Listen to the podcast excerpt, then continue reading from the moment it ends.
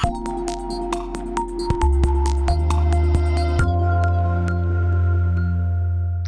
everyone, welcome back to Well Then, a podcast where we talk about all things wellness and putting your health first. I'm your host, Megan Scherer. Today I'm really excited to welcome a guest to our show who is not only a celebrated yoga teacher, but a friend of mine as well, Lauren Taus.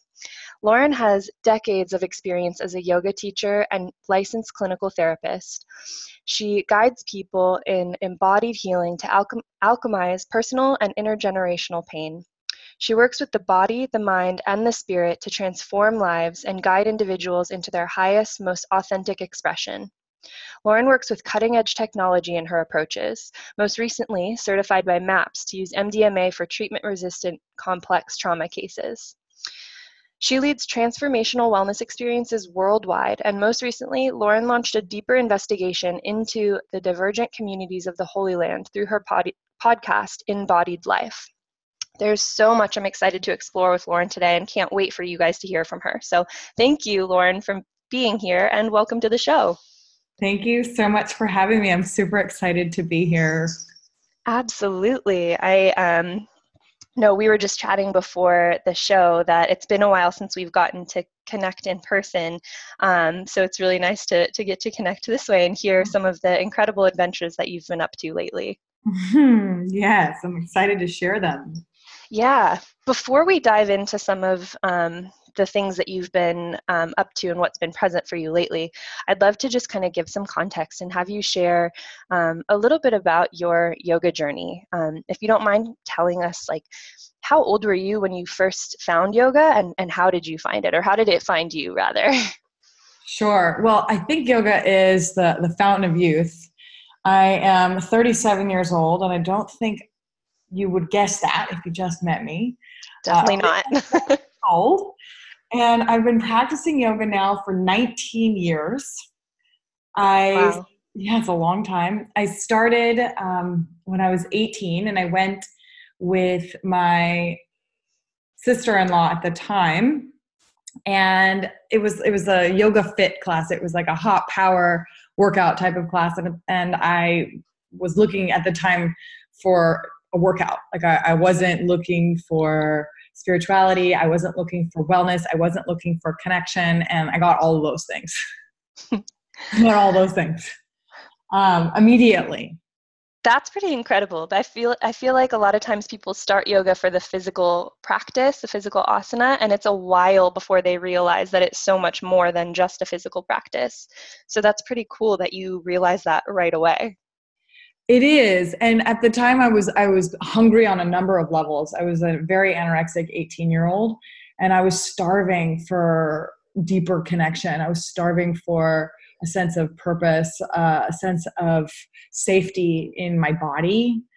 And I remember my first mat practice and feeling my body breathe, maybe for the first time, and feeling that I was a part of something much bigger than the vessel I was spending time in. Um, and then also getting immediately a sense of reverence for for the body and and a sense of appreciation for this vehicle that allows me to experience life the practice like opened up for me a desire to be here in a new mm-hmm. way and i keep getting that every time i step onto the mat and it's why I, I step onto it probably every day so, having practiced for 19 years, I can imagine that your connection, your relationship to your mat, and your relationship to your practice has evolved a lot over the years. What has that kind of evolution looked like for you at different points in time? It's a good question. I definitely use yoga as exercise still. It's my primary form of fitness and it feels good. Like, so there are times when I really want to up level what this body can physically do. I want to challenge it. I want to like push it. I want to do the tricks. I want to get into calisthenics. I want to do the handstands. And then there are times where my practice is is much slower. You know, I've had periods where I've been injured and the injuries have slowed me down and asked me to be quiet and asked me to relax. And at this point, the intention is is both is to continuously grow and play and be big in my body but also to really practice every day a, a quiet a surrender a letting go to what is um, but I definitely think that the practice can grow with you. I've, I've taught children um, in elementary schools. I've taught the elderly. I've, I've taught, you know, I had a group in New York. They were in their 90s. We did, you know, a chair practice, and it was so funny to watch these older women with their minds, and, and yet they, they would get competitive. They were like, "Hey guys, like, let's come back to the next inhale." That's too uh, cute. It, it is cute. It is cute, and and the kids are adorable. And then, of course, I've I've taught a lot of uh, athletes and um, really healthy, wealthy individuals, and I've taught in the American prison system. Yoga is is for everybody. Um, I've personally struggled with the ways in which yoga in America has become such a visual practice.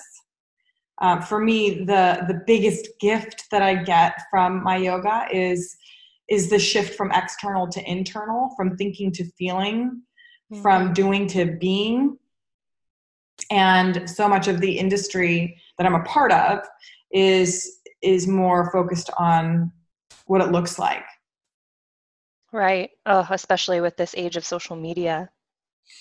Whew, yeah i don't know how to play that game that well as a 37 year old but i want to try. It's a powerful platform it really is. And, you know, hopefully it is inviting more people into the community than it is deterring. But mm-hmm. I think you're absolutely right. There are so many people who do feel hesitant to to start or try yoga for the first time because they feel like it's not for them. Yeah. And I love what you just shared because in that, you know, one sentence you spanned the range of children to elderly to people in prison to athletes like literally anybody of any age and ability can do yoga and most importantly can benefit from it mm-hmm. Mm-hmm. yeah I, I i just love reiterating that to anybody who's listening um, you know i'm assuming you already have an interest in wellness and yoga if you're listening to this but if you don't and if you haven't tried it before you know i think we would both definitely encourage you to get started. Yes. What what would you recommend to somebody who is just starting out in their practice? I would suggest going to as many different classes and teachers as you like. I mean, the bar is really low for people to be teaching. And I think that's also somewhat of a, a, challenge to the community. Like it's like real easy to become a yoga teacher. So just a, a single experience isn't necessarily the one that's going to resonate with you. And keep looking for for what really fits for what lands in you and and makes you alive because this practice should ignite your soul. This practice should like excite you. This practice should should ground you. This practice is is is for everybody. Mm, i love that all right, there is some like really juicy stuff that you've been up to that I would love to dive into. Um, I would love to first start with, you know, sharing a little bit about the work that you've been doing in Israel and what you've been up to there and, and what how your mission has kind of evolved. Yeah. Well, thanks for asking. It's a it's my passion for sure. And I think that as an American with a Jewish background, I identify a slice of earth as the Holy Land. And I think that culturally, whether you're Jewish, Christian, Muslim, like this land is hypercharged. Mm. I believe as well that it's a mirror for all of us and that we all live in holy lands in these bodies. Mm. I also think that the complexities and the challenges that face Israel and Palestine are ones that we face individually and my efforts are to create more unity, to widen the, the story to become more inclusive, to be so inclusive that it can hold seemingly rival stories. And while I want to do that in Israel, like I want to do that in my body and I want to encourage my students and my community to do that.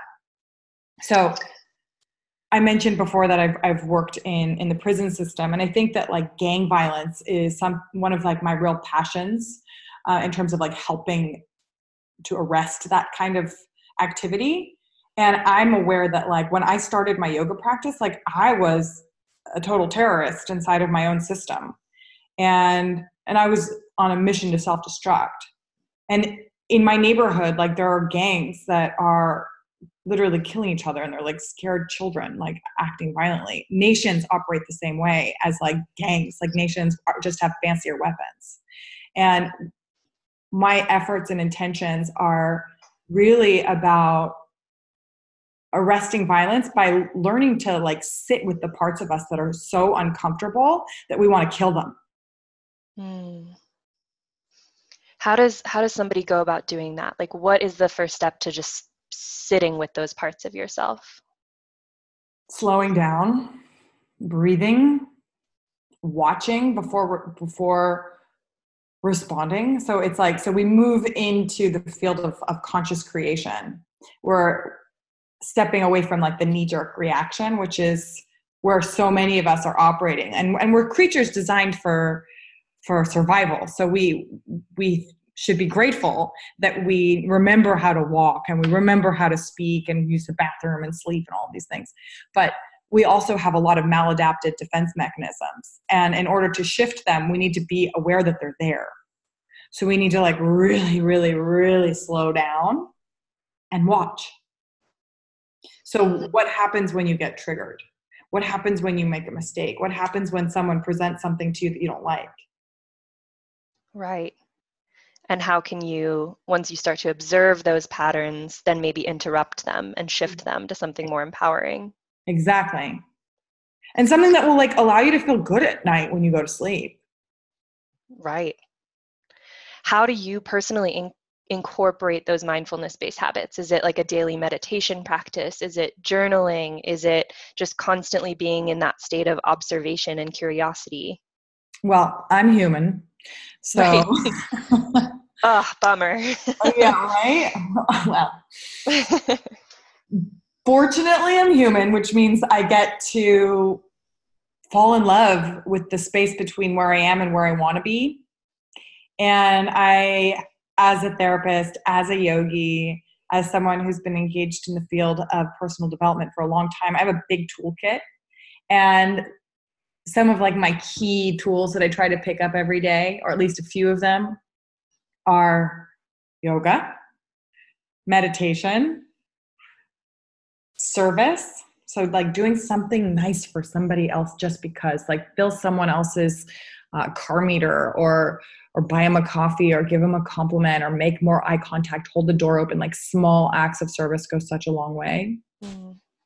gratitude mantra um, there's a whole list of things. I, I try to do at least two to three a day and whatever's kind of calling me gets the gets to get done. Uh, the more i do the better i am. And the better i am like the more i have to offer. So the service that we do internally is really really a service externally. Because they're not disconnected. Right right that work is it starts on an individual level and it's so important to first examine yourself and to first work on yourself. And then the fact that you've taken it to the community and then the global level is truly incredible. So i'm curious like then beyond you know once once you've really looked at yourself and figured out what those habits and patterns and routines are that you can be in every day you know two to three times or more a day how did you then translate that to your work in israel and palestine and, and what does it look like to try to bring those kinds of awarenesses to a community? Mm-hmm. Well, as humans, we all have blind spots, right? So I realized as someone who has spent a lot of time in Israel that I didn't know the other side. I didn't know the stories. I didn't know their names. I didn't know the people. And I felt irresponsible not knowing. especially because I lead trips to Israel. I lead experiences in the Holy Land. And there was this other giant part of the story that I hadn't heard. So I went out to, to, to educate myself. And in doing so, I confronted a lot of, of my own um, rigidity, my own walls, my own, you know, belief systems that had been passed down to me culturally from my family, et cetera. And, and I had to like soften there and these like edges. I just soften. Not easy. And yep. I think that's the only way we can entertain even the idea of more peaceful possibilities. And again, for me, this is all very much personal collective collective personal. Like there the interplay between the two is is profound. So when i'm looking at my own collective like the jewish collective i have to understand that that our collective psyche is riddled with trauma. And how is this trauma impacting our behavior? Or how is it impacting our engagement with the other?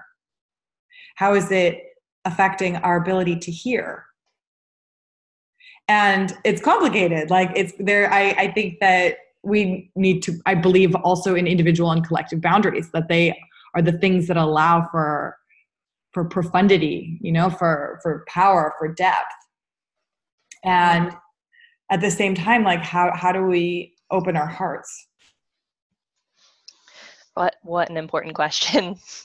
Um, yeah. oh, that should be the most important question i think when we wake up each day is how can i open my heart more yeah, and and again, so in the, in this business of observing oneself, notice what happens when you step into the fields of judgment.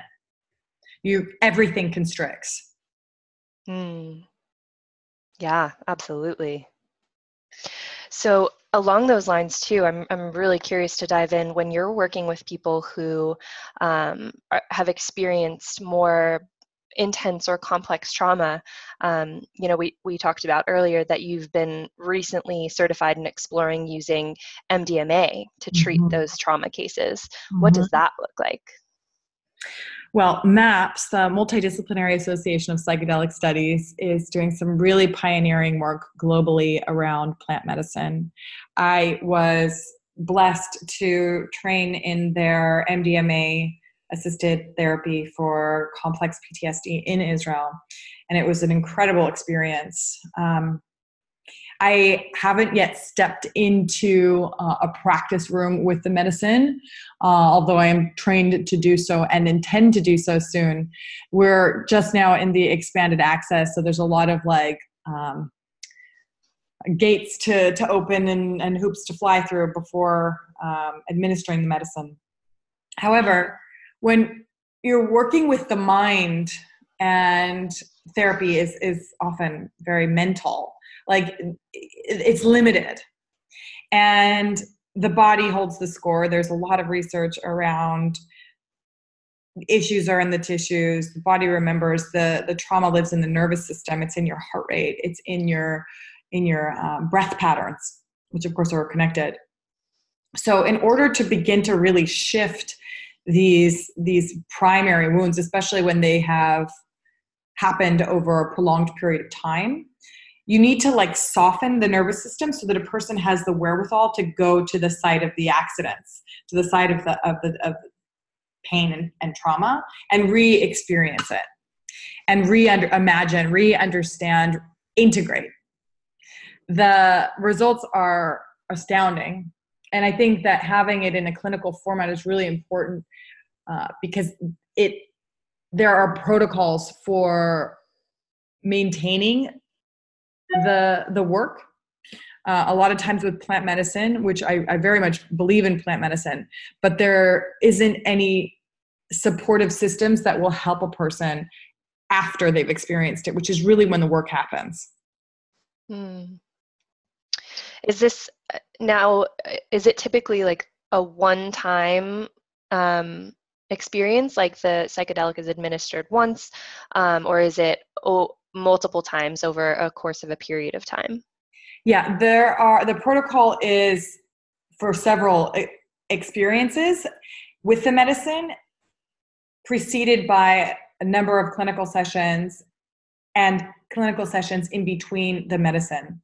So you're supported before you're getting prepared before you have a medicine experience, and then you get more support in terms of the integration. What happened? Like how do we, you know, bolster your skills at home and in your life and at work so that you can continue along this along this new pathway. Another medicine experience, therapy, therapy, therapy. Another medicine experience. Okay. So obviously the support and the therapeutic component is a huge differentiating factor, but for people listening, how how does this specific protocol differentiate from just like going and taking you know psychedelics on your own? Wow. I, that's such an important question. Thank you for asking. I, I think megan that people are really using um, plant medicine in ways that are beautiful and in ways that are really irresponsible at, at right now. Mm-hmm. i think people are using plant medicine which is sacred medicines to check out uh, sometimes even meet people you know at parties. Mm. set and setting the container is everything who you're with who's administering whatever medicine how experienced and adept they are with their own work. Like how how clear a container is your facilitator. You know for ayahuasca for example there's people that are like dishing it out in apartments in new york and la and you know, someone who's adept at serving ayahuasca has done this hundreds and hundreds of times. Right.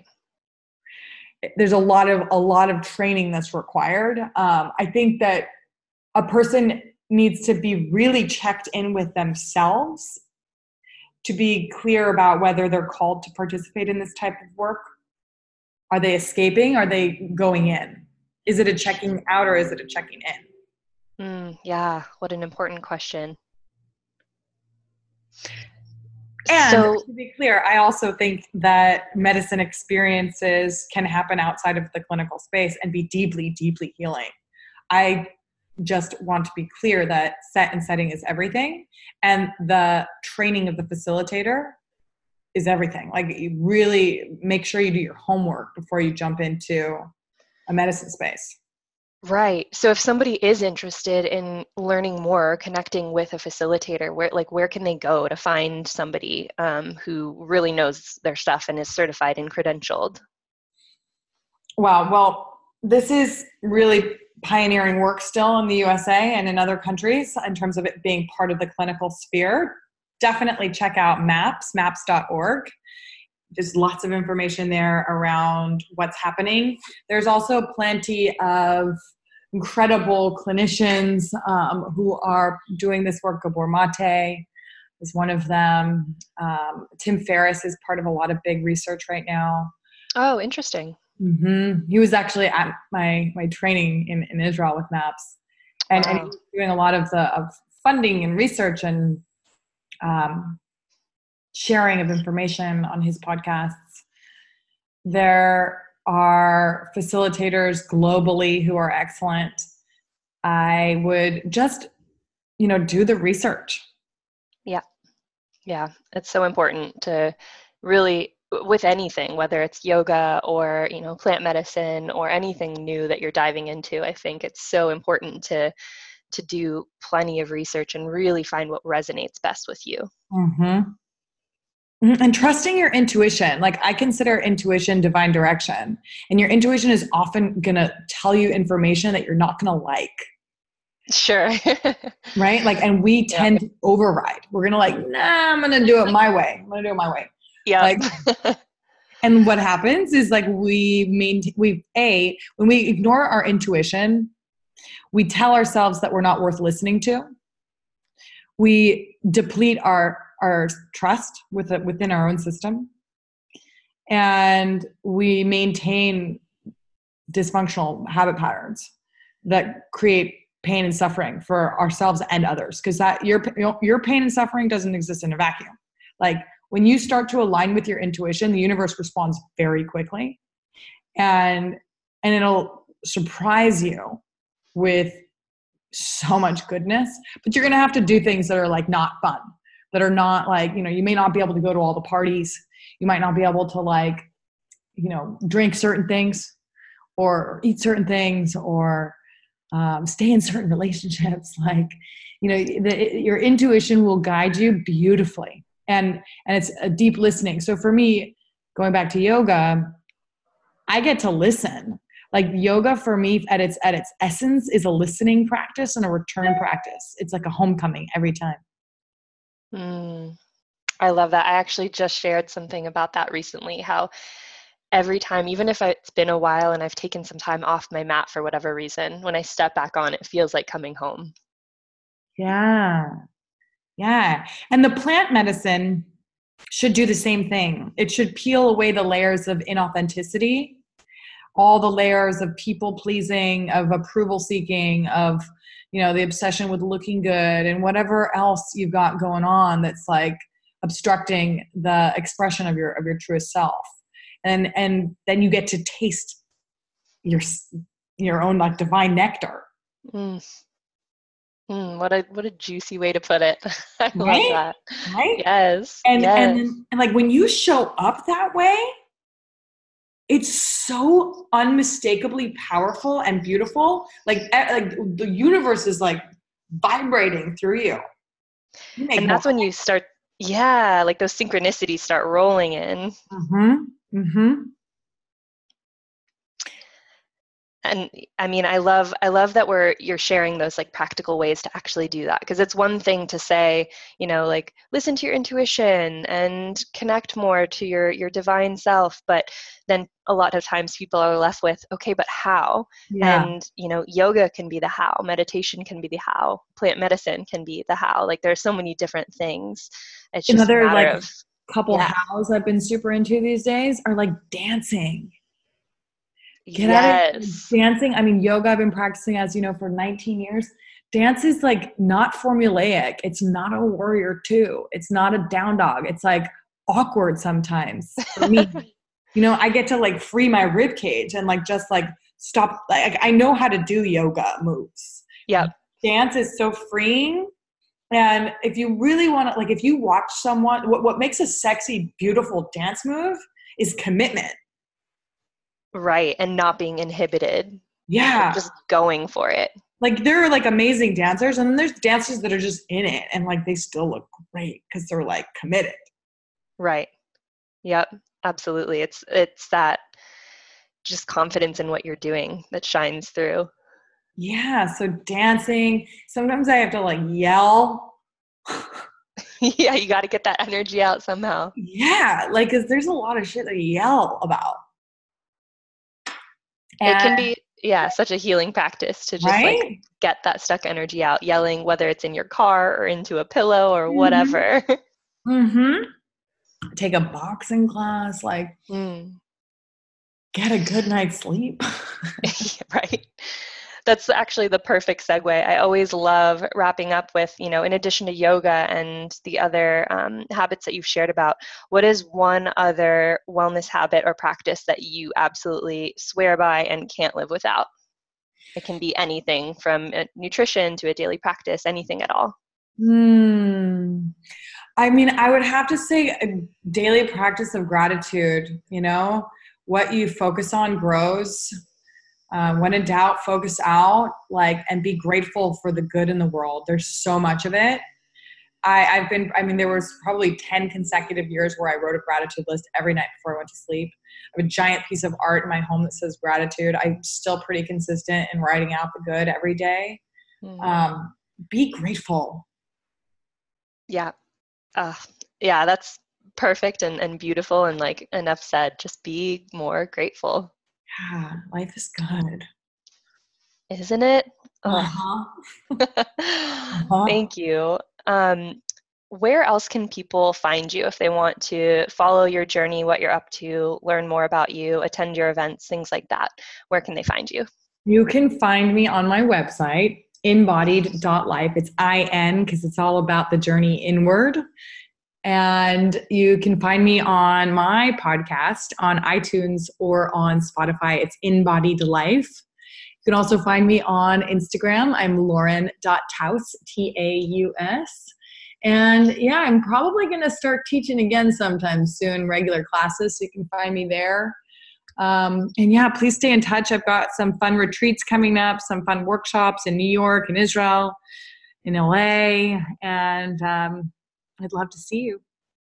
Beautiful. We will make sure to link all of that information in the show notes for everybody who's listening. So definitely go follow Lauren and keep up with her. And if you get the chance, take one of her classes or go to one of her retreats because it's mm-hmm. such a special experience. And I, I love being in Lauren's classes. They're so transformational.